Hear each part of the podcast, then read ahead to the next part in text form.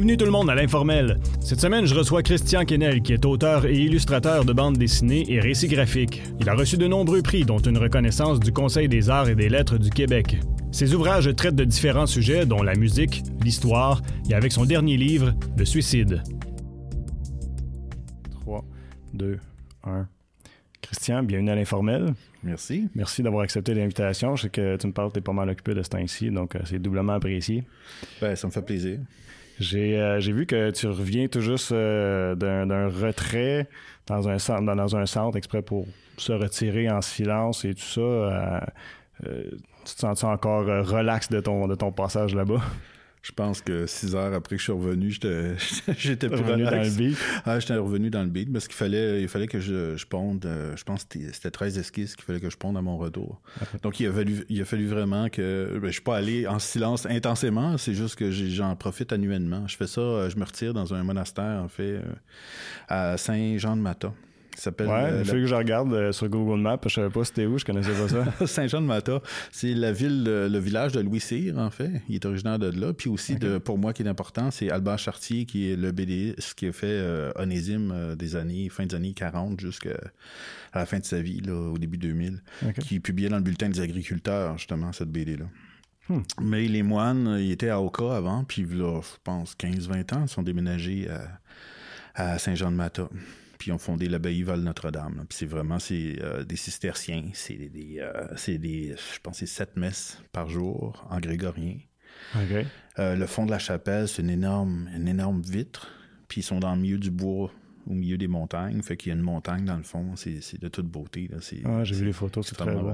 Puis c'est Pierre Thibault qui a fait la job d'architecte. Donc, ça a remporté un prix. C'est un lieu idéal. Là. C'est vraiment un ode à la nature, puis au contact, justement, avec la nature. Et d'ailleurs, il y a des pistes de ski de fond autour. C'est vraiment beau. C'est pas pour rien qu'ils sont partis d'Oka. Il y a trop de monde. Fait que ils sont retirés vraiment dans un endroit où il faut que tu cherches, justement, sur une carte pour le trouver. Là, ouais. C'est définitivement plus calme. Mais ça a l'air d'un beau petit village quand même. Là.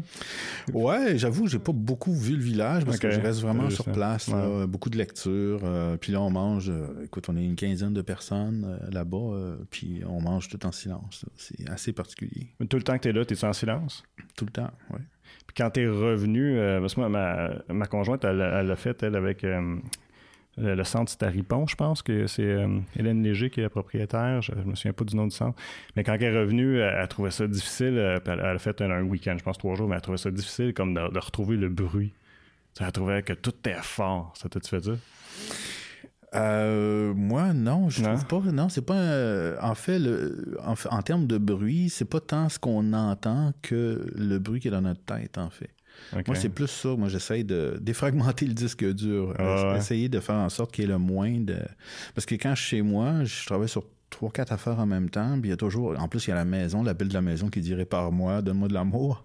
Il y a mes filles aussi, donc il faut vraiment que je m'attelle à plein de choses, tandis que là-bas, bon, ben justement, il n'y avait pas tout ce bruit-là. Et j'avais juste moi, puis le monastère, la nature autour. Là. Mais comme tu es quelqu'un qui crée beaucoup, j'imagine que quand tu te retires comme ça, ta tête doit encore penser puis créer. Est-ce que ça t'influence comme créateur après quand tu viens pour travailler sur tes planches? Pas tant. Ça fait le ménage au niveau de mes orientations. Tu sais, des fois, on veut tout faire, puis on prend plein de directions, tandis qu'une fois par année, comme ça permet de recentrer les choses. Ce qui est très inspirant, ce qui est une machine à créer des idées pour moi, c'est conduire sa 50. Ah oui? Oui, la 50, j'ai inventé l'album Ludwig sur Beethoven. Là. Je l'ai fait sur la 50. Tu l'as pensé sur la 50? Oui, parce que on dirait que tu viens dans un certain état. Quand tu conduis, bon, tu es concentré sur la route, mais quand même, il y a quand même des choses qui font en sorte que tu es dans un autre état. Puis tu te mets à un autre niveau, en fait. Donc, mais je tombe pas dans l'une, là, c'est pas ça. Ah, ça donne l'impression de ça. Pas dangereux, c'est la route, la question. Non, pas en tout. Puis là, je t'ai introduit comme BDiste, mais... C'est un terme que je déteste, en fait. BD, parce que là, tu sais, quand on pense BD, nécessairement, on pense super-héros, on pense les planches dynamiques, explosives et tout ça.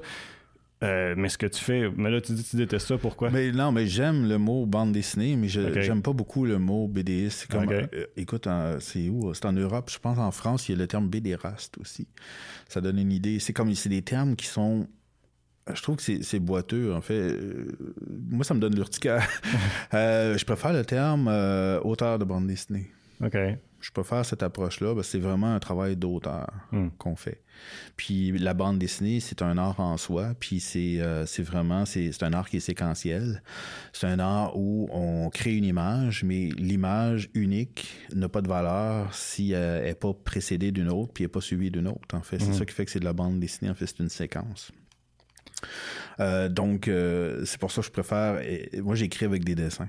C'est un peu ça. Comme là, on a un livre qui s'en vient, qui va sortir dans un mois, puis j'ai fait écrire à l'éditeur narration en images, au lieu de juste dessin, parce que c'est pas juste quelqu'un qui me dit « dessine ça », puis je le dessine. C'est pas ça. C'est vraiment, c'est une séquence que je pense, puis qui devient un propos, en fait. Mais comment ça fonctionne, justement, quand tu travailles avec quelqu'un comme ça? C'est quoi le processus? Parce que j'imagine que tu sais, c'est tellement deux choses différentes de créer quelque chose qui est ta propre écriture versus quelqu'un qui vient avec un projet. Ouais, de plus en plus, les gens font appel à mon travail parce qu'ils connaissent. Ils connaissent bien. Puis c'est ça qu'ils veulent. D'ailleurs, j'ai un autre projet sur lequel je travaille avec une scénariste, puis elle, Anne-Marie Saint-Cerny, pour ne pas la nommer, Anne-Marie a me donné des idées qu'elle a mis sur des pages. Puis là, elle a dit « Raconte-moi une histoire en images à partir de ça. » C'est juste des mots, des séquences, des choses qui se disent, des faits. Okay. Puis là, moi, j'ai comme carrément fait le découpage qu'on appelle, ce qui est toute la BD, mais en esquisse. Puis elle, après, elle vient mettre le texte pour compléter. Parce que le texte et l'image se dédoublent pas du tout. Là. C'est pas le même commentaire. Tu sais, si tu veux vraiment appuyer un texte, mettons, tu dis... Il faisait beau, je me souviens de cette belle journée ensoleillée-là. Tu vas pas mettre un gars sur une plage avec le soleil, tu vas mettre une voiture où ce qui pleut, c'est sombre, c'est froid, pour donner le contraste, en fait. Le contraste en bande dessinée au niveau du texte puis de l'image, là, c'est sous-évalué ce que ça crée dans l'impression chez le lecteur. Mais cette façon-là de faire, ça doit pas être la façon commune nécessairement, j'imagine, parce que souvent, moi j'ai un background au cinéma, puis c'est toujours, on part toujours de ce qui est écrit, puis ensuite on illustre, dans le fond, par la caméra. J'imagine qu'en général, ça va être plus comme ça. En général, c'est plus comme ça. J'ai travaillé récemment sur un scénario pour René Lévesque, puis tout le scénario, c'était écrit case 1. Le personnage prend sa cigarette, puis... qui était très détaillé. Là. Très détaillé, mais moi, j'ai dit au scénariste, il faut que je sorte de là, sinon j'ai comme la tête dans une cage. Fait qu'il m'a laissé cette liberté-là, puis, tu sais, comme j'ai une scène qui se passe dans une station de radio, justement, là. Mais tu sais, ici, je veux dire, il y a moyen, il y a plusieurs caméras, mais tu sais, à un moment donné, il y a des limites aussi quand ça se passe sur 3-4 pages. Il faut changer les caméras de place un peu. Il faut positionner les choses différemment. Fait que dans la conversation, il y a des choses qui se disent entre les personnage que tu peux emmener off, mais si on parle de voix off, on peut aussi parler d'image off. Les deux personnages peuvent être toujours dans la station de radio, mais dans l'exemple que j'ai en tête, c'est Bourassa et Lévesque qui débattent ensemble dans une station de radio, puis Bourassa, il parle de sa centrale qu'il a fait hydroélectrique dans le Nord. Fait que ça me donne une image panoramique incroyable du Grand Nord québécois, mais il reste toujours dans la station de radio. C'est un peu comme le cinéma, en fait, beaucoup. Oui, ce qui est hors cadre, dans le fond, existe quand même. Oui. Mais quand tu travailles, qu'est-ce qui va faire que tu vas choisir un projet? Quand quelqu'un t'approche, qu'est-ce qui va te motiver à dire « OK, celui-là, je choisis » ou parce que là, je pense que tu as quand même pas mal de demandes. Qu'est-ce qui fait que tu vas choisir un puis l'autre? T'sais, qu'est-ce qui va t'attirer un projet versus un autre qui t'attire moins? Je te dirais, mon calendrier de production, ça, c'est ça. C'est le côté logique, nécessairement. Ouais, c'est con, là, mais déjà, ça, c'est un côté pratico-pratique, mais tu vois, comme René Lévesque, j'étais pas supposé de le faire. Mais c'est juste 26 planches. C'est pas beaucoup. 26 planches, je l'ai faites en 4 semaines, je pense. OK. Mais c'est quand même... Parce que là, je suis en train de faire un projet de Lovecraft. Ça, c'est 175 planches. Okay. Puis mes Mégantic, sur lesquels je vais travailler, c'est 65 planches à peu près. Donc, ça fait... C'est des projets qui sont relativement... j'essaie d'avoir des projets qui sont plus petits, qui prennent moins de temps à faire, parce que ça peut être long, là, comme Ludwig a pris 3 ans et demi, Cœur d'argile a pris 4 ans et demi. Ça, c'est très long, je trouve. Tandis que Félix, je l'ai fait, mon Dieu, en 10 mois, en fait. OK. Fait que c'est, tu vois, il y a des variables comme ça. Fait que moi, en plus, je travaille sur des one-shots. Donc, j'ai pas une pression d'un éditeur qui me dit, bon, ben là, t'as sorti le premier tome, sort le deuxième, puis le troisième, tout un calendrier. Moi, je suis pas capable. Okay, ouais, c'est un album, c'est fini, cette histoire-là est racontée, on pense à autre chose. Parce qu'on a des... Comme j'ai la pleine liberté... J'ai un prix à payer pour ça, en fait, parce qu'il faut recommencer à chaque fois. Mais j'ai la pleine liberté au niveau de la création. Tandis que je parlais avec, qui s'appelle donc, le monsieur des nombris, ceux qui font des nombris, en fait, de la fait du Buc. Okay. Puis il me disait que eux, ils n'ont plus de vie, c'est juste travailler, parce que l'éditeur met de la pression. La série marche bien. Puis eux, c'est que ça, mais ils n'ont pas la liberté de faire d'autres projets parce qu'ils ont juste le temps de faire ça, même en engageant une autre personne. Mais tu sais, si tu avais cette pression-là aussi d'un éditeur, est-ce que tu serais capable de faire ton travail? Tu serais capable d'être créatif puis de produire nécessairement? Tu sais? Probablement, mais j'ai décidé, il y a 15-20 ans, de ne plus avoir de patron. Puis ça fait vraiment mon affaire. Parce que je suis un bon patron parce que je me motive moi-même aussi. Tu sais, je veux dire, je préfère faire de la bande dessinée qui me parle. Je ferai pas de la bande dessinée pour faire de la bande dessinée. Tu sais, si on me demande de faire peux-tu reprendre, il y a des illustrateurs qui le font très bien, mais peux-tu reprendre le Lucky Luke ou quelque chose comme ça qui n'a aucun rapport avec mon style, avec mon propos, avec mes intérêts. Je ferai jamais ça. Pour moi, ça serait comme devenir fonctionnaire, en fait. Je veux dire, c'est pas quelque chose qui m'attire comme tel. Tu sais, parce qu'il y a une motivation derrière ça, il y a une curiosité, il y a une recherche de nouvelles approches narratives, graphiques, tout ça. Puis ben, ça, je veux pas le perdre. Ben, c'est ça, parce que je trouve que c'est ce qui donne tant de vie à ce que tu fais. Là. C'est très personnel. Là. Ouais, c'est personnel. Ce qui est un piège aussi, parce que je peux pas engager personne pour travailler avec moi. Peut-être pour les découpages, éventuellement. J'ai pensé récemment, parce que j'étais pas mal débordé, mais je réussis quand même encore à produire. Je produis à peu près 100-120 planches par année, ce qui est quand même pas mal, tu sais. Ben à l'inverse, c'est une pression, par exemple, de. En tout cas, peut-être pas à ce stade-ci, mais tu as peut-être déjà vécu ça, la pression de OK, mais j'ai pas tant de demandes, j'ai pas de contrat. Tu sais, si t'es pas signé avec un éditeur, où est-ce que tu vas toujours avoir du travail, versus là, tu sais, tu travailles pour toi-même, ça t'est déjà arrivé avec ce que tu avais peur de manquer de. J'ai toujours peur. En fait, j'ai toujours peur, sauf que j'en manque jamais. C'est ça l'affaire. Ça m'est pas arrivé de manquer de. Il y a des fois aussi que ça peut descendre, comme une semaine ou deux, où je peux me sentir « Oh, OK, c'est quoi là? » Mais j'ai toujours 2-3 ans en avant. OK. C'est rassurant, même. Ben, c'est rassurant pour l'hypothèque, en fait. C'est ça. Ben, puis t'es père de famille aussi, puis ça, tu veux... Ben oui. On entend tellement souvent dans les conversations, tu sais, vivre de son art, tu sais. C'est pas tout le monde qui a la chance de le faire. T'sais. C'est ça. Moi, je suis conscient que j'ai cette chance-là de vivre de qu'est-ce que je fais. T'sais, ça, c'est précieux. Là. Ouais. Mais je travaille aussi. Je travaille... c'est énorme. Je travaille presque tout le temps. Je suis quasiment un moine, en fait. J'ai un ami... j'ai un auteur de BD, un ami belge qui est venu passer 2 mois chez moi cet automne, Marc-Renier Warneau, qui a fait plusieurs séries, Masque de fer, qui est publié... mon Dieu, dans les années 80-90, puis il publie encore aujourd'hui. Là, il a publié une BD sur Klimt récemment. Puis il était chez nous, puis il n'en revenait pas comment que... Le travail, c'était plate pour lui. Fait qu'il est allé, il a fini son temps ici, il était allé à Québec, puis là, il sortait, il allait dans les librairies, il faisait toutes sortes de choses que moi, je faisais pas. Là. Ah. Ouais. Une vie relativement plate, que veux-tu? Mais j'imagine que tu peux en profiter, parce que plate, oui, mais tu as voyagé beaucoup, plusieurs des trucs que tu as fait. Ouais. D'un autre côté. Ouais, j'imagine aussi quand tu publies, excuse, je t'ai coupé, mais quand tu publies, tu dois faire des tournées promotionnelles, puis aller là, sortir de ton coin, puis aller rencontrer les gens. Ben, il faut dire, ma conjointe habite à Québec. Donc, déjà là, je suis souvent à Québec. D'ailleurs, je vais y être la fin de semaine prochaine. Puis là-bas, bon, ben, je fais vraiment partie du milieu de la BD à Québec comme tel. J'ai plusieurs amis là-bas que j'aime beaucoup, plusieurs amis libraires. En tout cas, j'ai des gens en danse aussi. J'ai travaillé avec Geneviève Douang puis Alex Berthier sur Félix, sur le show de Félix, mais ces deux-là sont à Québec. Okay. Ben, on a fait le show ici à Gatineau.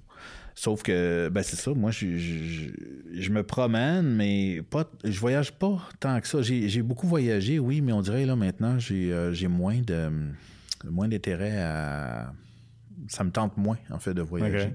Je sais pas si le sentiment de culpabilité par rapport au déplacement, tu sais, tout ce que ça implique au niveau des la pollution, tout ça, tu sais, on reçoit tellement d'informations, ah, mais il y a quelque chose là-dedans. Puis tu sais, un festival de BD, c'est le fun.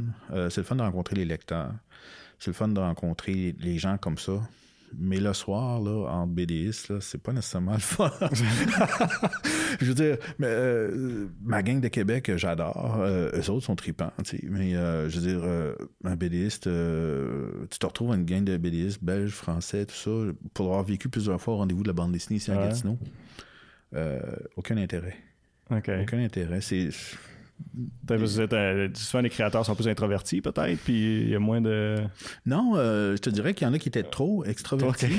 Puis c'est le show, c'est de monologue, tu sais. Puis ils débarquent dans la colonie, tu sais. Je dis, hey, on n'est pas, en Nouvelle-France. Là, non, c'est ça. Oublie ça. Longtemps, là, la colonie. Ouais, c'est ça. Non, mais il y a une certaine attitude. Ils sont pas tous comme ça, naturellement. Mais ce que j'ai vécu par le passé... je trouvais ça moins intéressant. C'est des gens qui étaient moins dans l'échange, plus dans le rapport du monologue. OK. Et c'est ça. On dirait, là où je suis rendu, que ça me tape ses nerfs, puis j'ai juste pas de patience, puis j'y vais juste pas. Maintenant, je peux faire les petits groupes, en fait. Ouais. Tu sais, quand t'es toute une tablée, puis là, t'as des gens qui parlent que tu connais pas... Quand t'es comme 4-5 personnes, tu peux plus aller, tu peux plus gratter. C'est vraiment ça. Hein? Moi, c'est ça mon intérêt chez les gens, c'est d'échanger, justement, d'aller voir ce qui intéresse l'autre, puis de découvrir des nouvelles choses. Mais le reste, la grande tablée, le monde qui parle fort, c'est paraître, en fait. Mm-hmm. Ça reste juste en surface. Je vais revenir un peu à la façon que tu travailles. Quand on parlait du terme BDiste tantôt, un terme que j'ai lu, c'est BDiste alternatif. Ça te parle-tu un peu comme terme ou ben non? Parce que, puis tu sais, c'est plate un peu d'essayer de définir un style, mais veux pas, on essaie toujours de le faire. Là, mais tu travailles avec plusieurs médiums. Là, je me demande comment est-ce que, entre autres, comment est-ce que tu as développé ce style-là? Tu sais, du début, parce que t'as été publié quand même jeune, là, tes premières publications, on parle des années 90, ça a dû évoluer, ça a parti comment, tu sais, de développer ce genre-là? Ouais, ça c'est... j'ai été chanceux au départ, j'étais mal chanceux, parce que je suis sorti, j'ai été diplômé en graphisme en 91, puis il y avait une crise économique, il n'y a pas de job. Okay. J'ai parti mon propre projet, qui est une BD sur Louis Riel, en fait. Mm-hmm. Puis j'ai réussi à l'avoir. Il y avait un programme au Conseil des arts du Canada qui s'appelait le programme, je pense, Exploration. C'était pour laisser une chance aux premiers. Parce que pour être admissible à une subvention, il faut que tu aies fait X nombre de titres. Tu sais, il y a des exigences à remplir. Puis quand tu commences, tu commences de nulle part. Donc, ça te prend une première chance. Mmh. Puis à l'époque, il n'y avait pas de revue comme aujourd'hui de BD. Tu sais, il y en a quand même quelques-unes aujourd'hui. Donc, j'ai commencé comme ça. C'était un style qui était plus vraiment historique, puis c'était formel, un peu plus académique. En fait, c'était straight, là, pour être sans filtre.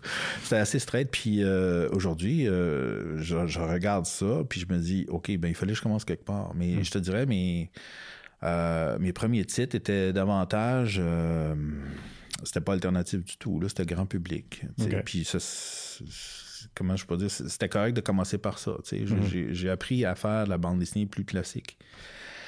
Puis au fur et à mesure, à un moment donné, je suis allé dans des festivals, tout ça, puis j'ai vu qu'est-ce qui se faisait ailleurs, puis j'ai regardé mon travail, puis déjà, je bloquais sur la façon de raconter les histoires, puis la façon de faire une représentation des scènes, puis tout ça.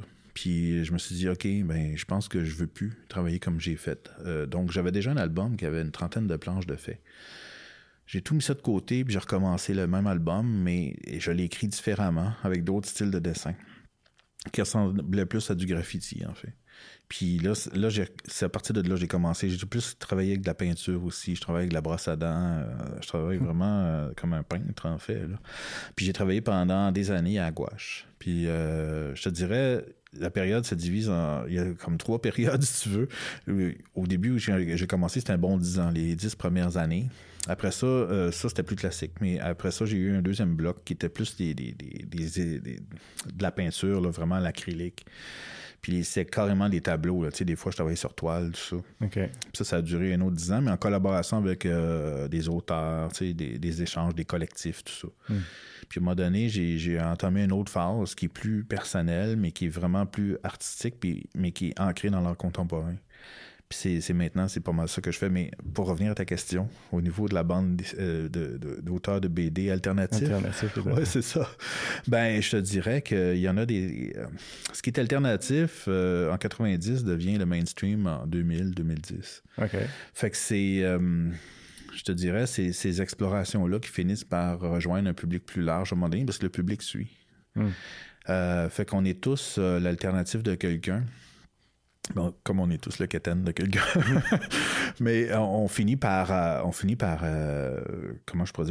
rejoindre le mainstream quelque part, quand même, le grand public. Tu sais, Ludwig, pour moi, c'était une expérience, là. C'est de créer en image un récit à partir... La structure du récit, c'est la musique de Beethoven. Mm-hmm. Donc, au lieu de découper un texte, tu découpes la musique. Puis là, tu mets des séquences visuelles là-dessus pour créer de l'émotion. Ben ça, au départ, j'ai pas vu personne qui l'avait fait.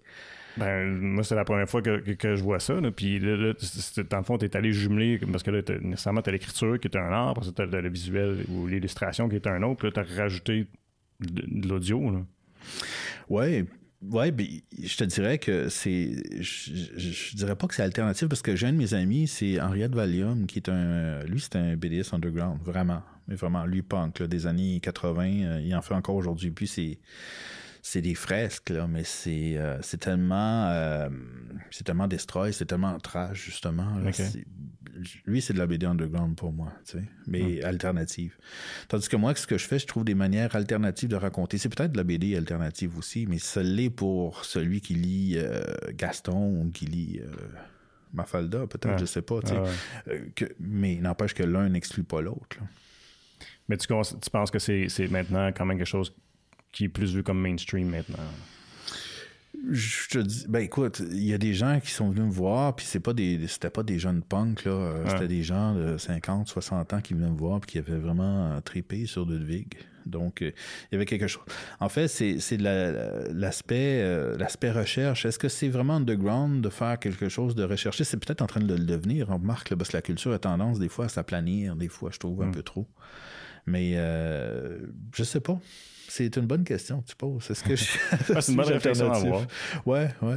Puis en fait, je réfléchis à voix haute avec toi, puis j'arrive pas à trouver la porte de sortie. Non, c'est quelque chose pour continuer à réfléchir. En silence. En silence, à un moment donné, ouais. Puis, y a-tu... Ludwig, c'est le moment où c'est là que ça a cliqué pour toi de dire, OK, j'ai une carrière, j'ai quelque chose de solide pour continuer à travailler.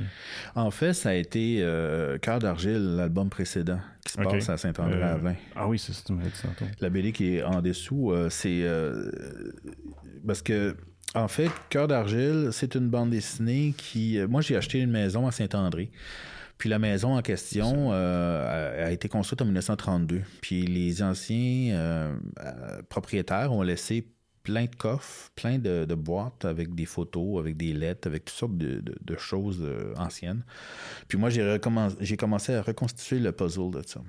OK. Puis ça a donné ce récit-là. Puis comment je pourrais dire, c'est un récit qui m'a emmené en résidence à Londres. Le Conseil des arts, à l'époque, en 2009, inaugurait une résidence d'artistes à Londres. Puis il y avait un concours. J'ai appliqué. Je me suis dit, je pensais pas l'avoir, en fait.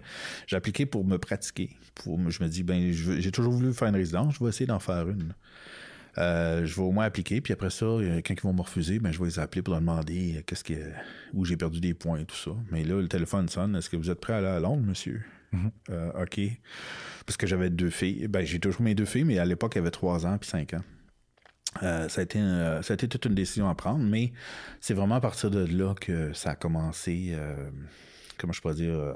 Oui, on peut dire que j'ai eu une carrière, là, entre guillemets. Là. Mais puis t'étais parti longtemps? J'étais parti 6 mois. Quand même. Je suis revenu deux fois parce qu'en même temps, je travaillais sur le livre. J'ai dirigé un collectif d'auteurs parce qu'à l'époque, j'étais président de la coopérative du studio Première Ligne, qui était une maison d'édition à Gatineau, qui était une trentaine d'auteurs de BD là, qui étaient regroupés. Là. Puis j'avais dirigé un collectif autour de l'œuvre de Claude Bolduc, qui est un auteur de fantastique puis d'horreur. Puis on lançait le livre pendant ma résidence. Fait que je suis revenu pour ça. Puis je suis revenu aussi pour ma plus vieille a commencé la maternelle, donc je suis venu pour la rentrée puis tout ça. Là. Mais j'ai fait 3 allers-retours, en fait. Là. Tu me fais penser, parce que tu parles de tes enfants. Toi, enfant, est-ce que t'as-tu toujours su que tu serais... Tu dessinais depuis que tu étais jeune? T'as-tu toujours été ça? J'ai toujours dessiné, mais je pensais pas faire ça. Parce que ça n'existait pas, pratiquement. Non, c'est ça. T'allais en éducation, choix de carrière. Nous autres, à l'école, ils parlaient pas de ça, d'être BDiste. Pourtant, aujourd'hui, il y a un bac en bande dessinée. C'est drôle pareil, hein? Ouais, c'est ça. C'est ici que ça se passe. Il n'y en a pas d'autres. Mais, ouais, ben, j'aurais jamais pensé faire ça. Par contre, je me souviens que mes sœurs étaient revenues. Mes sœurs sont plus vieilles que moi. Puis moi, j'ai grandi à Saint-Pierre-de-Wakefield. OK. Au nord de Gatineau. Oui. Je venais souvent ici à Buckingham, justement, à 2 rues d'ici. Et mon arrière-grand-mère vivait ici. Okay. Donc, je suis vraiment du coin. Là, je suis né à Hall. Puis, je voyais... mes soeurs sont venues de l'école à un moment donné avec un devoir, une bande dessinée à faire. Moi, je me souviens l'enthousiasme que ça avait créé chez moi puis l'envie d'en faire. C'est peut-être... Je sais pas si c'est parti de là. Parce que, vois-tu, il y a des gens qui font de l'illustration, qui font des tableaux. Mais moi, j'ai besoin de faire une illustration qui est solidaire d'une autre pour raconter quelque chose. C'est un besoin fondamental. On me demande souvent de faire des illustrations. Oui, ça peut arriver, là. Mais j'ai pas la même satisfaction que créer une séquence d'images pour raconter quelque chose. Ça, c'est fondamental chez moi. Si on me demande de créer une couverture, il n'y a pas de problème, tu sais, mais il y a quand même une compression temporelle que tu fais à partir d'un récit, puis tu en fais la couverture. Tandis que une BD, écoute, je me souviens d'avoir fait de la BD au primaire. Je me souviens, en 3e année, on s'était mis plusieurs gars ensemble, ou 5e année, ouais, 5e année, on s'était mis plusieurs gars ensemble, puis on a fait une BD qu'on avait éditée à... On était 6, donc à 6 copies. Ça a disparu, je ne sais pas où c'est que c'est aujourd'hui, mais ça a été comme un déclencheur. Puis après ça, j'ai continué toujours en enfer, mais je finissais jamais mes récits. Puis à un moment donné, j'étais arrivé à 14 ans. Il y avait une revue qui s'appelait La Propos à Hall. Puis j'ai soumis un récit de bande dessinée. Okay. Puis ils l'ont publié. J'avais 14 ans là, à l'époque. On parle de 86. Là. Fait que c'est vraiment... c'est la vraie première publication que j'ai faite. Okay. Bien, on va continuer notre conversation, Christian. Je veux juste prendre quelques secondes pour dire merci à ceux qui nous écoutaient via Ma TV Outaouais ou encore sur les ondes de TVC Basse-Lieuve si vous écoutez la version plus courte. Je rappelle que vous pouvez voir tout ce qu'on fait ici à TVC Basse-Lieuve sur notre chaîne YouTube. L'informel est disponible sur Apple Podcasts, Spotify et aussi sur SoundCloud. Vous pouvez avoir toute l'information au www.tvc.qc.ca. Merci d'avoir été à l'écoute. Puis...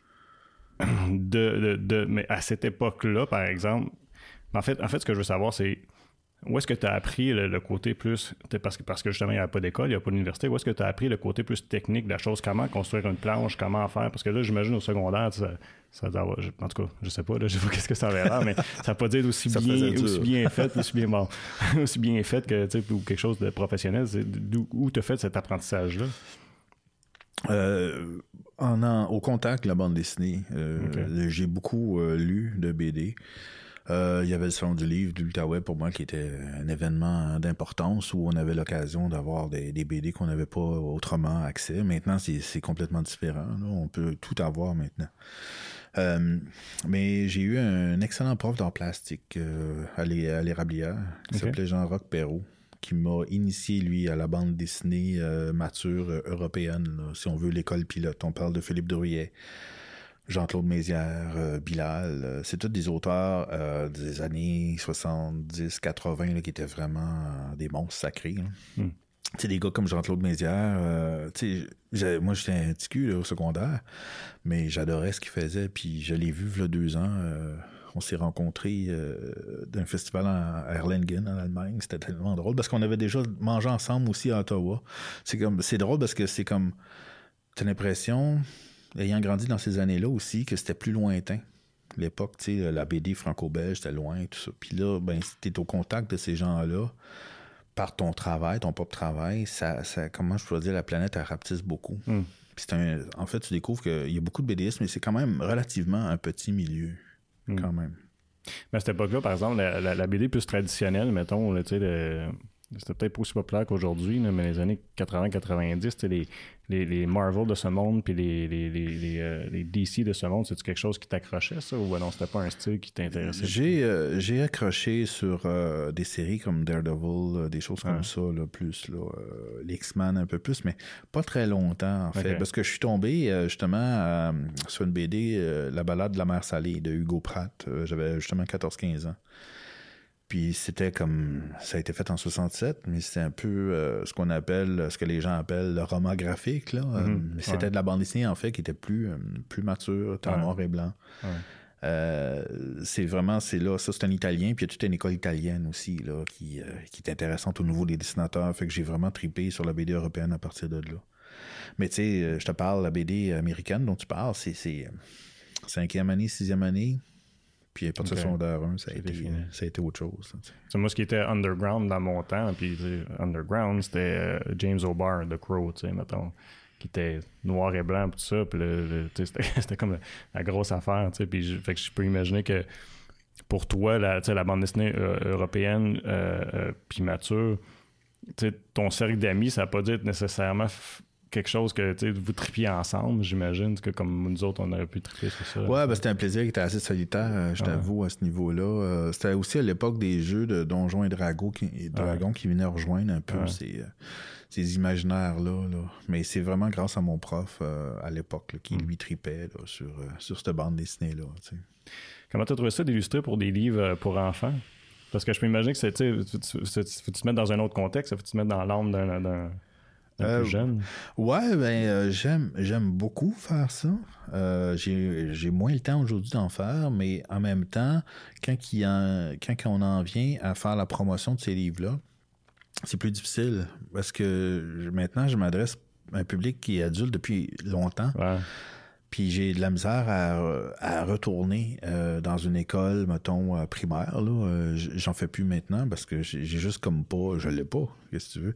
Mais je veux dire, l'auteur, elle fait des lectures, elle parle aux jeunes, tout ça, mais je suis pas du tout dans cet esprit-là. Là. Okay. J'adore faire les livres, mais d'aller faire la promotion... C'est pas que j'aime pas le public. J'ai eu des filles, tout ça. Les enfants, je les aime, tout ça, mais d'être en représentation dans une classe au niveau du primaire... c'est juste comme plus pour moi, je peux dire aujourd'hui, j'ai déjà fait, mais aujourd'hui, je serais pas capable d'être dans une classe à l'université ou là où tu parles vraiment des fonctionnements de la bande dessinée. Ouais. Là, c'est intéressant. Ben c'est ça, là, c'est drôle parce que là, aujourd'hui, tu fais ça, tu enseignes à l'université ou tu m'as dit que tu avais arrêté? Ou... Non, j'ai eu 2 charges de cours à l'université jusqu'à maintenant.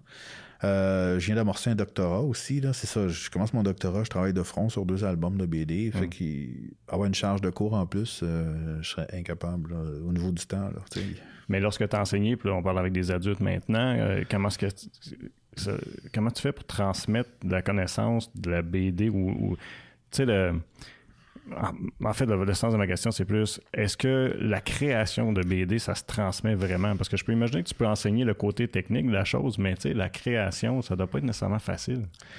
En fait, d'enseigner, c'est pas tant de dire, voici ce qu'il faut faire, vas-y. C'est plus, voici plusieurs façons de penser. Plusieurs façons de réfléchir. Voici des exemples. Qu'est-ce que tu en penses? Qu'est-ce qui te convient? Ton univers répond à quoi? Qu'est-ce que tu as à dire? Puis c'est des emmener à partir de leur propre questionnement, des accompagner, en fait, à aboutir à une œuvre.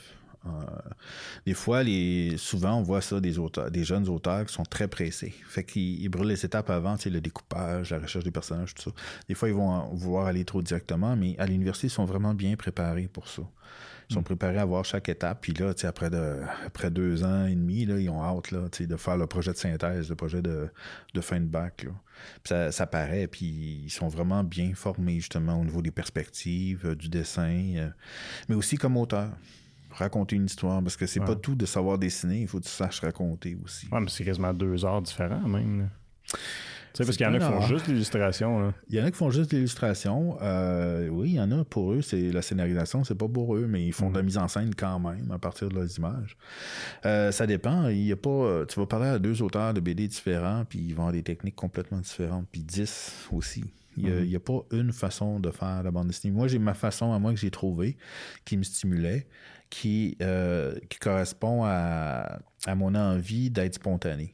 C'est-à-dire, je prépare... Il y en a des dessinateurs, ils font tous des crayonnés, des esquisses. Là, c'est hyper précis. Moi, mes crayonnés, c'est des barbeaux. Il y a juste moi qui peux les comprendre. Okay. Parce que je veux me garder un maximum de créativité sur la planche finale. Je veux vraiment être comme dans tout le côté fébrile là, de créer. Là, tu sais, t'es sur le moment où tu crées, là t'as ton image en tête, puis là, tu vas la mettre. Mais si t'as ton image en tête déjà 2 mois avant, rendu sur le papier, ça devient une exécution. Là, tu sais. C'est juste une exécution comme telle. Puis j'aime bien l'idée du fil tendu. Là, tu sais, tu dis, OK, j'essaye ça. Je sais pas si ça va marcher, mais je l'essaye. Puis ça foire, ben écoute, on s'affoirera, puis on recommencera. Tu sais. Mais je suis assez... je me fais un peu de violence des fois parce que souvent, tu sais, des fois, t'es trop dans un dessin, t'es trop dans les choses, puis tu vois plus les choses comme il faut. Fait que des fois, moi, j'ai eu des blondes qui, mes ex-conjointes en fait, qui ont ramassé mes dessins dans les poubelles. Puis finalement, je s'est retrouvé dans des expositions, puis dans des livres, puis dans les expositions, ils étaient vendus, tu sais. C'est ça tellement drôle, ouais, c'est ça. Mais c'est des choses qui arrivent des fois. Puis en dessin, c'est pas pire. On peut regarder dans un miroir, tu sais, parce que si on est trop longtemps sur un dessin, on le voit plus. Ouais, faut comme tu prennes du recul. Ouais, faut que tu prennes du recul, puis on a le miroir pour ça. Mais pour le récit, t'as pas vraiment de miroir. Le seul miroir qui existe, c'est la lecture des autres. Le public, hein. Fait que c'est ça, des fois, il faut que tu aies un ou deux lecteurs autour de toi là, qui va te critiquer comme il faut là, de façon constructive. Ben, l'université, c'est bon milieu pour ça aussi. Pour avoir quelqu'un d'autre pour te... Ouais, ben à l'université, on apprend à être critique. Puis être critique, ça veut pas dire démolir l'autre, ça veut dire de structurer une réponse à peut-être des manques dans un travail ou tu sais, de suggérer des choses tout en n'étant pas trop directif, tu sais, tout en respectant la personnalité des artistes, des étudiants en fait. Je trouve ça trippant parce que je réalise ça dernièrement à quel point tout le monde crée d'une façon différente. Puis nécessairement, ça a l'air de rien, mais quand tu fais de la télé, tu crées souvent. Puis on fait des projets vidéo, puis là, ma productrice va trouver ça drôle parce qu'on est tellement deux personnes différentes. Moi, elle faut qu'elle prépare tout, qu'elle soit structurée, puis qu'elle arrive assez où est-ce qu'elle s'en va, où est-ce qu'elle va tourner. Mais moi, je vais créer sur le tas avec ma caméra beaucoup plus. Tu sais. OK. Est-ce qu'elle rit, là, présentement, dans tes oreilles? Là? Elle fait comme « elle riait jaune. » mais c'est ça. Puis je réalise. Puis j'ai reçu aussi Serge Roy. Tu connais Serge Roy, le photographe? Puis lui aussi, dans sa façon de créer, je trouve qu'il est très spontané. Puis j'ai fait des photos, la photo avec lui, tu sais. Puis c'est ça. Puis tu vois comment est-ce que... Puis c'est pas pour dire qu'il y a une meilleure méthode que l'autre, mais il y a tellement de façons différentes de faire les choses, tu sais. Puis je trouve ça vraiment fascinant. Puis c'est fun de voir comment est-ce que toi, ton processus créatif se fait. Tu sais. Ce qui est drôle aussi, c'est que je peux travailler sur 2 albums qui sont 2 univers complètement différents. Puis je vais réussir. Il y a comme un déclic qui se fait. Tu sais, pendant que je travaille sur une planche d'un projet, bon, ben, ça se passe, je sais pas, moi. J'ai fait ça, un livre pour enfants, puis un truc hyper réaliste qui se passe au Moyen-Âge. Ben, je travaille sur ma planche du Moyen-Âge, en attendant qu'elle sèche, je le dépose, là, je travaille sur le livre pour enfants. Ah ouais. Un autre style complètement différent. Donc, je pense qu'il y a quelque chose aussi qu'on est capable de faire au niveau de la création. C'est des déclics, puis c'est des... pas tant des cases, j'aime pas beaucoup le mot case là, pour un BDiste, là, ça fait drôle, mais c'est parce qu'on essaie toujours de nous mettre dans des cases, mais il y a quand même des... comment je peux dire? Il y a des on dirait qu'il y a des niveaux de création qui font en sorte que... on dirait que tu déposes la planche là, pouf, tu passes à un autre niveau avec l'autre genre de dessin. Puis des fois, quand tu travailles sur une, est-ce que tu vas être en train de travailler dessus, tu vas faire « Hey, je pourrais faire ça » ou ça t'allume quelque chose pour travailler sur ton autre projet? Oui, totalement, oui. Ouais, il y a plein de choses comme ça, oui. Effectivement. Puis les autres formes d'art aussi amènent beaucoup, aussi alimentent beaucoup mon travail en bande dessinée. Là. Comme je travaille souvent avec du métal, du black metal dans les oreilles, justement pour Beethoven, ça a été fait sur du black metal. Là. Bizarre. OK, mais là, faut que tu m'expliques. Là. Parce que du Beethoven, ça, c'était le... c'était Ludwig. C'est Ludwig, c'est ça. Oui. Que je trouve hyper fascinant parce que... Bon, il y a... Je vais essayer de le montrer à la caméra. Là. Mais on ne verra pas la caméra nécessairement, là, mais dans le livre, tu as le temps C'est pour écouter en même temps que les pièces. Ouais, au début, sur la... Ouais. Je vais essayer de t'aider.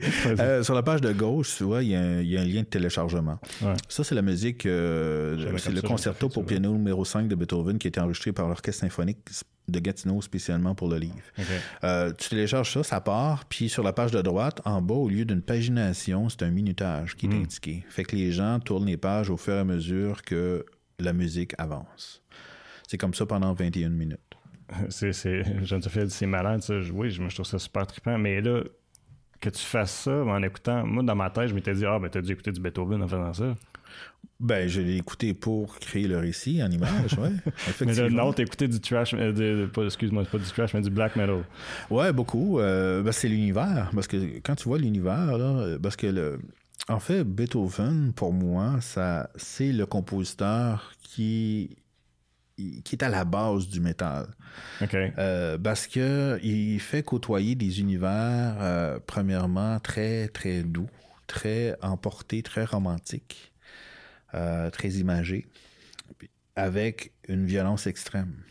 Donc, il y a vraiment ces deux univers-là qui se côtoient dans Beethoven. Puis, même que son quatuor à cordes, Beethoven, quand ils l'ont représenté, quand ils ont fait les premières représentations de ça, dans les années 1800, fin des années 1810, 1820, c'était... les gens sortaient de la salle. Ils disaient que c'était du bruit. Puis aujourd'hui, quelle est la musique que les gens, ils disent c'est du bruit? C'est du métal. C'est du métal. Puis son attitude aussi, il y a une attitude un peu punk, comment je peux dire, c'est très... J'essaie de trouver, pour moi, ce que représentait Beethoven, parce que Beethoven, ça va être... j'ai dit ça en France, justement, devant un spécialiste, un musicologue, là. Puis lui, écoute, vieille France, là, vraiment. Là. C'est du quoi là-dessus? Ah, lui, écoute, Beethoven. Il était dans son... il traversait la rue avec lui. Tu sais, là, c'était vraiment, là, wow, OK. Mais c'était classique, poussiéreux pour moi. Tu sais, pour moi, parce que il disait, à la fin, je me souviens, on a eu une entrevue ensemble, puis à la fin, elle a dit, qu'est-ce que vous emmèneriez de l'œuvre de Beethoven avec vous? Si vous étiez sur une île déserte, là. Lui a dit, je suis plus trop de telle pièce numéro, telle interprétation de telle année, je l'emmènerai avec moi. Moi, j'ai dit, ben non, moi, je mets tout sur une clé USB. Puis... c'est comme, il y a des représentants, chacun a son Beethoven, en fait. Ah, tu vois, là, t'es à la page de Mozart. C'est ça, je l'ai montré. Ah, c'est Mozart? Ouais, t'as Mozart en haut, Amadeus, là, qui est vraiment... Tu sais, le classique avec la guitare électrique dans les mains, je trouve que ça illustrait bien ce que tu disais, tu sais. Je cherchais. Puis nécessairement, t'es un passionné d'histoire, clairement. Oui. Quand est-ce que ça a cliqué, ça, l'histoire? Y a-t-il un projet qui t'a rentré là-dedans? Non, je te dirais que ça a toujours été. Je pense que j'arrive pas à voir... J'ai eu des excellents professeurs d'histoire aussi qui mettaient beaucoup d'émotion dans ce qu'ils disaient, mais je me souviens même au primaire, il y avait des choses qui parlaient des origines de la Nouvelle-France, tout ça, puis je tripais, là. Je sais pas pourquoi. Écoute, je pense que c'est la curiosité. Encore une fois, moi, je suis curieux de tout. Hein. Mais j'aime bien... le mot amalgame, aujourd'hui, est quasiment interdit. Mais j'aime bien amalgamer plusieurs univers ensemble. Tu vois, le métal et la musique classique dans la bande dessinée, la forme d'art de la bande dessinée avec la musique. Tu vois, la légende de loup-garou que j'ai fait, qui se passe à Duhamel, là, qui est le troisième livre ici, Vengeance Primitive. Ben ça, Vengeance Primitive, c'est une légende du 19e siècle, de Louis-Cyr. Je l'ai montré tantôt, là, c'est ça. Ben, cette BD-là, elle se situe, moi, je l'ai située aujourd'hui. Je l'ai mis dans notre époque contemporaine. Fait que j'aime bien l'histoire, mais pour les récits, on dirait, les récits sont intéressants quand ils sont transposés dans une autre époque. Mais... je me demandais, en regardant justement ce que tu faisais, est-ce que ce serait pas... parce que tu sais, des fois, je trouve qu'on sous-estime un peu ce qu'une BD peut apporter au niveau éducatif. À bien des niveaux, là. Mais au niveau éducatif, tu sais, ça serait peut-être une façon intéressante d'enseigner l'histoire, tu sais. Ben ça se fait déjà, en fait, beaucoup. Pas dans les écoles que moi je suis allé. T'es pas allé dans les bonnes écoles. Non, mais sérieusement, en France, ça se fait beaucoup. Tu vois, toutes les BD qui sont sorties entre 2014 et 2018, les BD qui sont sorties sur la Première Guerre mondiale. Okay. Il y en a eu énormément. Mm-hmm. Débarquement de Normandie, le Moyen-Âge, parce qu'il y en a qui se spécialisent vraiment là-dedans. Je te dirais que il y en a beaucoup. Moi, j'ai jamais eu accès à ça pour étudier l'histoire, par contre. Mais il y en a de plus en plus. Là, je pense à Radisson au Québec qui a été fait par un jeune auteur qui étudie justement à l'UQO ici, là, Jean-Sébastien Bérubé. Il a fait ça en 4 ou 5 tomes. Puis c'est vraiment, c'est très, très, très recherché. Là. Puis je pense qu'il y a des écoles justement là, qui l'achètent là, pour l'enseigner. Mmh. Puis là, justement, le projet sur lequel tu travailles présentement, un des projets, parce que tu vas raconter la tragédie de Mégantic. C'est une belle façon, je trouve, de raconter ce qui s'est passé pour ceux qui n'auront pas connu cette époque-là. Après ça, ça devient historique. Oui, il y a plusieurs... Écoute, ça va être publié chez Éco-Société, qui ont déjà justement sorti une BD, comment l'évasion fiscale gâcher mon petit déjeuner, quelque chose comme ça, je me souviens plus du titre exactement. Puis c'est un gars de Gatineau, un BDiste de Gatineau, Samson Dunlop, qui a fait ça. Puis écoute, ça raconte... comment les entreprises font d'évasion fiscale, tu sais, comment que ça fonctionne, puis tout ça. Moi, je trouve ça hyper bon. La BD, bande dessinée, j'aurais jamais pensé ça. Je trouve BD et sciences sociales, ça fonctionne super bien. Puis justement, il y a Mégantic qui s'en vient, mais Mégantic, c'est pas juste expliquer comment que c'est arrivé, comment les wagons ont explosé, comment c'est arrivé. C'est aussi en amont. Comment ça se fait qu'on a mis un gars sur un train de plus de 2 kilomètres, qui transportaient des matières dangereuses qui ont été trafiquées, parce que sur les papiers officiels, c'était pas ce liquide inflammable-là là, qui était supposé d'être transporté. Mm-hmm. En pleine nuit.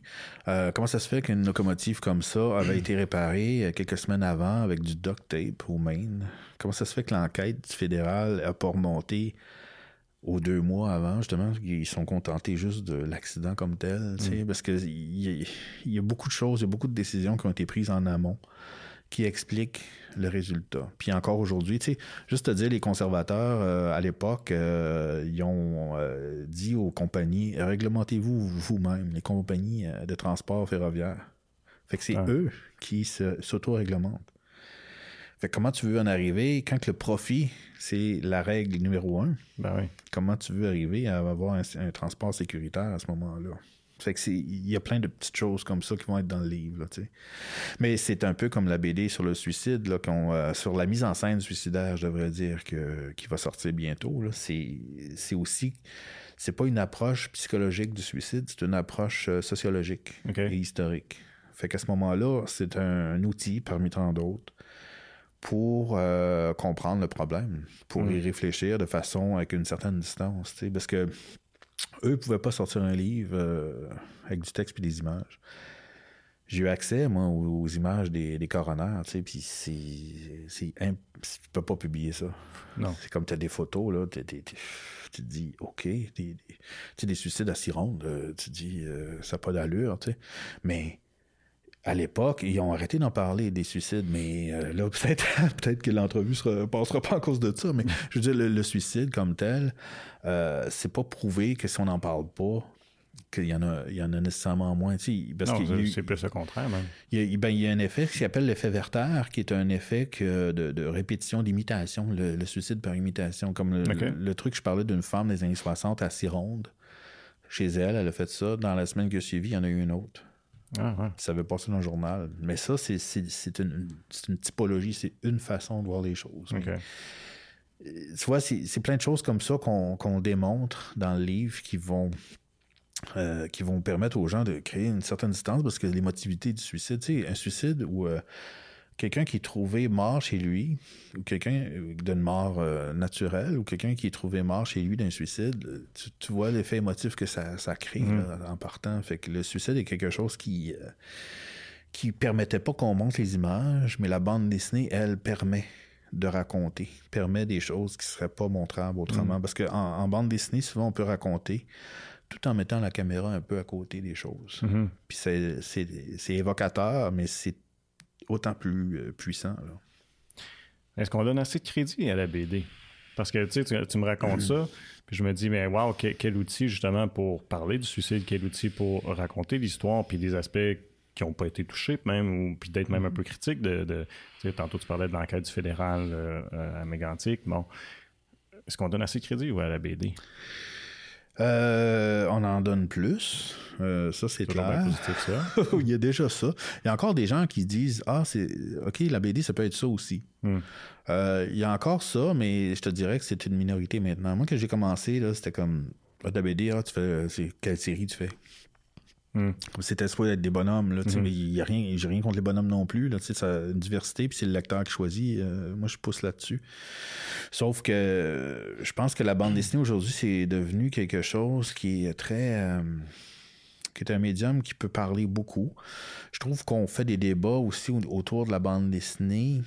J'ai hâte qu'on pousse plus loin, là, là, comme le fait que les auteurs femmes, là, les autrices de bande dessinée, je trouve ça excellent qu'il y ait plein d'auteurs femmes. J'en achète plein. D'ailleurs, mes albums préférés de cette année, c'était des femmes. La grosse LED, là, il faut absolument que quelqu'un vous lisiez ça. Là, il faut, c'est, la grosse LED de... c'est qui? Mon Dieu, Marie-Noël, j'oublie le nom, mais... Tu googlais, Jeanne-Sophie, pour nous sortir le nom? On y reviendra, s'il te plaît. Puis, il y a Mélodie Vachon-Boucher aussi qui fait une super BD aussi. C'est sensible. Il y a plein d'autrices comme ça de bande dessinée maintenant. Mais je trouve qu'il y a la situation des auteurs aussi en général qui, au Québec, on devrait commencer à y réfléchir parce qu'en Europe, ils réfléchissent beaucoup. Là, de plus en plus parce que... Juste te donner une idée, en 85, le nombre de nouveautés franco-belges, c'était 700. OK. Puis aujourd'hui, on est à 5000 par année. Donc, la tarte est de plus en plus subdivisée. Les auteurs se reproduisent. Ils continuent à faire de l'argent, beaucoup. Okay. Mais les auteurs en font de moins en moins. Tu sais, une série qui faisait 15 000 ventes avant, bof. Mais maintenant, ils sont contents qu'ils en vendent 2000. Okay. Fait que les auteurs gagnent de moins en moins leur vie avec ça. Fait que les conditions... tu sais, ça, c'est des choses qui devraient... Si on veut parler de pérennité, de s'assurer que l'art, le 9e art, en fait, la bande dessinée continue, je pense qu'il faut s'assurer que les auteurs puissent créer dans des conditions... comment je pourrais dire, donc... qu'ils vont pouvoir vivre de leur travail, moindrement. Maximal, c'est ça. Autant hommes que femmes, là, aucune discrimination à faire là-dessus. Elle me dit c'est Marie-Noël Hébert. Oui, c'est ça. C'est ça. La grosse laine. C'est du dessin ultra réaliste, là. Puis c'est des éditeurs en même temps. Ça, c'est XYZ qui a publié ça, si ma mémoire est bonne. Puis tu vois, Félix, je l'ai publié aux Éditions de l'Homme. Fait que les éditeurs généralistes au Québec commencent à publier de la bande dessinée aussi. C'est pas juste des éditeurs spécialisés en bande dessinée. Okay. Puis Art Global qui ont publié Ludwig, c'est un éditeur de beaux livres, en fait, de livres d'art. Donc, il y a une évolution vraiment de la pensée puis de la place que la bande dessinée peut occuper, là. Ben, tu sais, de faire un show avec l'orchestre symphonique aussi par rapport à... Tout ça est originaire d'une bande dessinée. Ouais, mais ça, c'est pété, puis je voulais t'en parler. Puis là, mais là, je pensais qu'il y avait juste Félix où tu l'as fait, mais il y a eu aussi Ludwig. Mais comment ça part, ça? Je veux dire, tu t'as pas cogné à la porte de l'orchestre symphonique et dire « Hey, ça veut tenter de faire un show qu'une bande dessinée, ça va te faire. » Ouais. C'est exactement ça que j'ai fait. Okay. Ben, Ludwig, en fait, j'ai commencé, j'avais déjà fait une vingtaine de planches, je pense, du projet. Puis j'ai approché le directeur artistique, Yves Marchand. Yves Léveillé, le directeur artistique. Yves Léveillé, le directeur. Ouais, Yves Marchand, lui. Directeur général. Ouais. Donc, je les ai approchés les deux, on était prendre un café ensemble, mais là, j'avais pas de lecteur de CD. Fait que moi, j'avais une pièce de Beethoven, la pièce que j'avais en tête, la pièce que j'avais décidé de prendre pour Ludwig. Okay. Puis là, on est allé dans la voiture de Yves Marchand. Fait que là, les planches sont grandes de même. Je sais pas si tu le sais, il a fallu reculer les sièges au maximum. Puis là, Yves Léveillé était assis en arrière. En tout cas, on a fait jouer ça dans son char. Ouais. Puis là, je tournais les pages au fur et à mesure avec la musique pour leur montrer l'effet que ça faisait. Okay. Puis ils ont embarqué. Non? Ah ouais.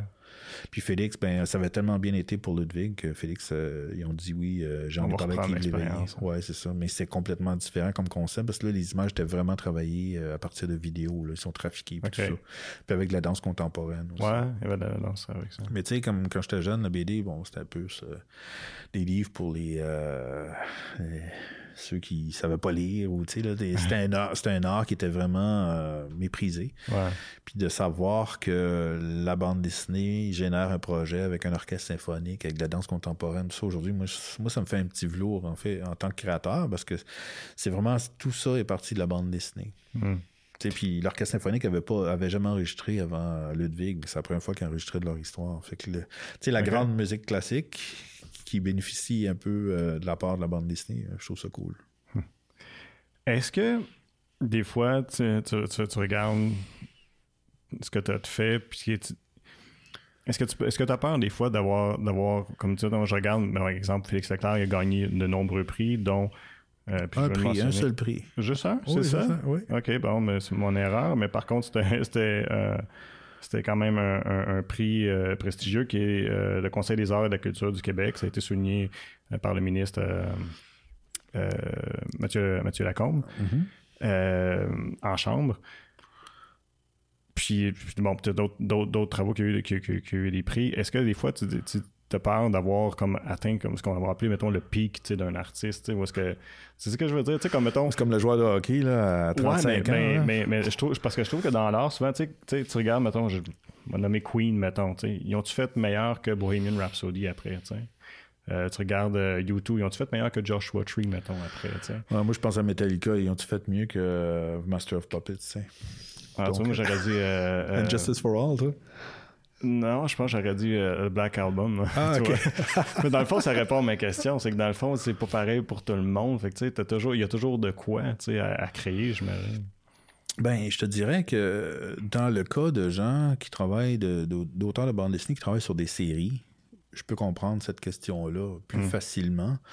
Parce qu'à un moment donné, tu as un sujet, mais moi, je fais beaucoup de recherches pour un album, mais j'imagine qu'à un moment donné, tu t'épuises certaines choses, tu sais, au niveau...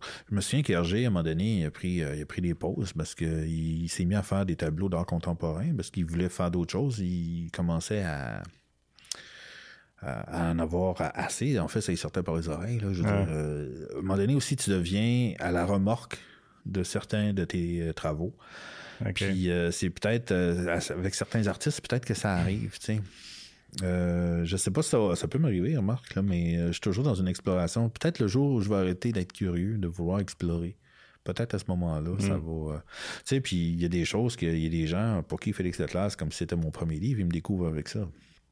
Mais j'ai fait plein d'autres livres avant ça, tu sais. Puis il y a des gens qui me suivent, il y en a d'autres qui me suivent pas. Je veux dire, les publics sont vastes aujourd'hui, sont variés. Mm-hmm. Puis il y a tellement de... Aujourd'hui, c'est tellement fractionné, tout ça. Tu sais, les médias, avant, tout le monde écoutait, je me souviens, moi, quand j'étais jeune, tout le monde écoutait les 2, 3 mêmes émissions, tu sais. Tandis qu'aujourd'hui, tout est fractionné. Fait que c'est hyper dur d'aller chercher un public. Moi, je suis chanceux, je suis comme en direct, je suis arrivé comme juste au bon moment. Mais tu sais, pour les jeunes, aujourd'hui, Internet, c'est quelque chose. Ouais. Mais s'ils étaient seuls sur Internet avec plein de monde, tu sais, s'ils étaient les seuls à faire de la BD, ça va, mais il y en a des milliers, des milliers, des milliers. Présentement, tu travailles entre autres sur le Lovecraft sur Québec. Oui. C'est ça. Puis je vais mettre au montage des images, des planches que tu as partagées déjà sur ton site, si tu veux bien, parce que je trouve que c'est vraiment magnifique. Puis tu es allé prendre des images en même temps des chutes de la Chaudière. Ouais, c'est-à-dire que tu as publié ça en même temps sur ton Facebook. Est-ce que toi, pour créer quelque chose qui se passe dans ces lieux-là, est-ce que tu vas sur les lieux aujourd'hui pour t'inspirer de... Les chutes des Chaudières, ça serait difficile parce que ça a été... tu sais, il y a un barrage puis tout aujourd'hui. Ouais, ça ne se ressemble plus du tout, c'est clair, mais quand même. Parce qu'il faut dire, j'ai illustré les chutes des Chaudières en référence au voyage que Champlain a fait. Donc, on parle des années 1610. Donc, à ce moment-là, c'était complètement naturel, sauf qu'il y a des peintres de l'époque, je pense que c'est Bainbridge, le nom du peintre qui m'a servi de référence pour cette image-là. Bon, ben, je me suis servi de son image à lui, qui a peint en 1860, quelque chose comme ça. Il n'y avait pas encore de barrage, donc... je vais souvent chercher des références comme ça. Souvent, oui, je vais faire le voyage. Comme là, je parlais d'un récit du Moyen-Âge que j'avais fait. Ça, c'était mon récit que j'ai fait à ma maîtrise en BD à Luco. Ça, je suis allé sur les lieux là, d'une bataille là, qui a eu lieu dans les années en 1356 en France. Tu sais, pour voir des fois le lieu, le paysage, tout ça, parce que des fois, tu peux dessiner quelque chose. J'ai déjà vu des BD, moi, qui étaient dessinés par des grands, là, comme Jean-François Charles, qui dessinait la forteresse de Louisbourg. Je suis allé voir la forteresse de Louisbourg en Nouvelle-Écosse, puis c'est pas du tout ça. C'était, je trouvais ça... J'imagine c'est sa vision à lui de qu'est-ce qu'il regarde, peut-être. C'est... Ouais, mais il a pas vu au niveau de l'architecture, en tout cas, il a pas eu la même affaire que moi, parce que c'était complètement autre chose. Mais de toute façon, je pense que c'est important de s'imprégner des lieux, même si les lieux ont énormément changé, parce que je suis quand même... J'avais fait l'image des chutes des Chaudières, mais je savais que j'étais pour la poster sur Facebook. Donc, je suis allé faire une capture des chutes aujourd'hui pour ceux qui sont de l'extérieur de la région, qui connaissent pas nécessairement. Là. Mm-hmm. Puis, est-ce que tu dois t'imposer aussi au rythme que tu travailles peut-être pas, mais... Tu sais, des fois... Parce que, tu sais, quand tu crées nécessairement, des fois, tu n'es pas nécessairement toujours inspiré. Mais est-ce que tu dois, parce que pour avoir entendu, qui j'avais entendu en entrevue, David Usher, il disait ça, il donne des ateliers sur la création, un chanteur de Moïse, là, à l'époque, puis il disait que lui, il s'impose, il faut, comme mettons, à telle heure, il est dans son studio, puis il travaille. Peu importe s'il n'y a pas d'idée, s'il n'y a pas rien. Mm-hmm. Dans les journées, parce que là, tu travailles beaucoup, est-ce que ça t'arrive, est-ce que tu es obligé de te faire ça, de te dire, ben regarde, je m'installe, même si je ne suis pas inspiré, même si je ne sais pas où est-ce que je vais en aller avec ça, je vais juste dessiner, puis ça va se développer? Écoute, il y a deux choses dans qu'est-ce que tu dis. Il y a le travail, puis il y a l'inspiration. OK. Il y a l'idée du travail, puis il y a le travail. C'est ça qui... Parce que l'idée, elle... oui, c'est sûr, en écriture, ça te prend des idées, faut que ça vienne, mais il y a une expression, c'est tellement simpliste, mais c'est tellement vrai. C'est en forgeant qu'on devient forgeron. C'est vraiment ça. C'est... faut que tu t'assoies. J'ai trop vu d'artistes, entre guillemets, là, dire « Ah oui, j'ai un roman, oui, tu dois, ça va être bon. » Ils n'arrêtent pas de parler. Ouais, c'est ça. 20 ans après, ils sont encore au même stade. Dans leur tête, là. Je veux dire, il y a bien du monde, et puis ils ont l'attitude, là, tu sais, là, mais être artiste, pour avoir une attitude, c'est avoir cette volonté, puis cette capacité d'interpréter, en fait, un monde, puis de le partager avec les gens. Je pense que ça, pour moi, c'est important. Puis, bon, c'est une... oui, l'inspiration, ça en prend, mais je ne crois pas à la vision romantique de l'inspiration. Tu sais, là, il faut que le soleil soit à tel angle. Non, pas du tout. Puis, tu peux être sur un terre-plein entre deux voies d'autoroute ou dans un monastère en silence. Puis, ou ça à 50. Ou ça à 50, c'est n'importe où. Il n'y a pas d'excuses. Il n'y a pas de lieu. C'est une attitude, en fait. Puis, c'est en travaillant vraiment que ça va venir. Ah. Parce que c'est sûr que si tu... Moi, je suis à la table à dessin, puis la table à dessin, j'y prends beaucoup de plaisir. Puis, tu sais, tu parlais de prix tantôt, faire un show avec l'orchestre symphonique, tout ça. C'est extrêmement plaisant, c'est extrêmement jouissif de faire ça, mais le plus grand plaisir que je retrouve, ça se trouve à être sur la table à dessin. Tu sais, c'est vraiment là que ça se passe. Puis c'est pas un moment nécessairement si magique que ça. Oui, ça l'apparaît. Il y a quelque chose comme les chutes de la Chaudière qui apparaissent. Là, tu sais, deux, trois coups de pinceau au gesso dans le blanc sur carton bleu. Là, tu vois l'eau apparaître. C'est comme... Oui, il y a quelque chose là, de spécial qui se passe sur la planche comme telle. Mais il faut pas... C'est ça, je me méfie de l'inspiration. Je me méfie de cette expression-là parce que c'est souvent un alibi pour ne pas créer, en fait. Il ne faut pas que l'inspiration soit là pour que t'asseoir pour travailler, pour créer. Écoute, ça fait déjà 1 an qu'on jase, fait que on va s'arrêter là-dessus. J'aimerais ça parler nécessairement de moi graphique. Ben vas-y. Mais on peut en parler si tu veux. T'as du temps? Oui. Moi, j'ai pas de problème. OK. Ben, OK, fait que t'es développeur de projet, là. Oui. C'est ton comme ça que je me vois, là, okay. C'est ça. Mais parle-moi de la mission un peu de votre maison d'édition. Ben moi, le graphique, ça a été fondé par Julien Poitras dans les années 2006, dans ce coin-là. Il n'y avait pas d'éditeur qui correspondait nécessairement à son style, à lui. Puis il s'est mis à faire de la micro-édition, mais de beaux livres, de bandes dessinées, en développant des supports là, vraiment de haut de gamme là, pour ses livres. Il a fait ça pendant, 12, 13 ans, 14 ans.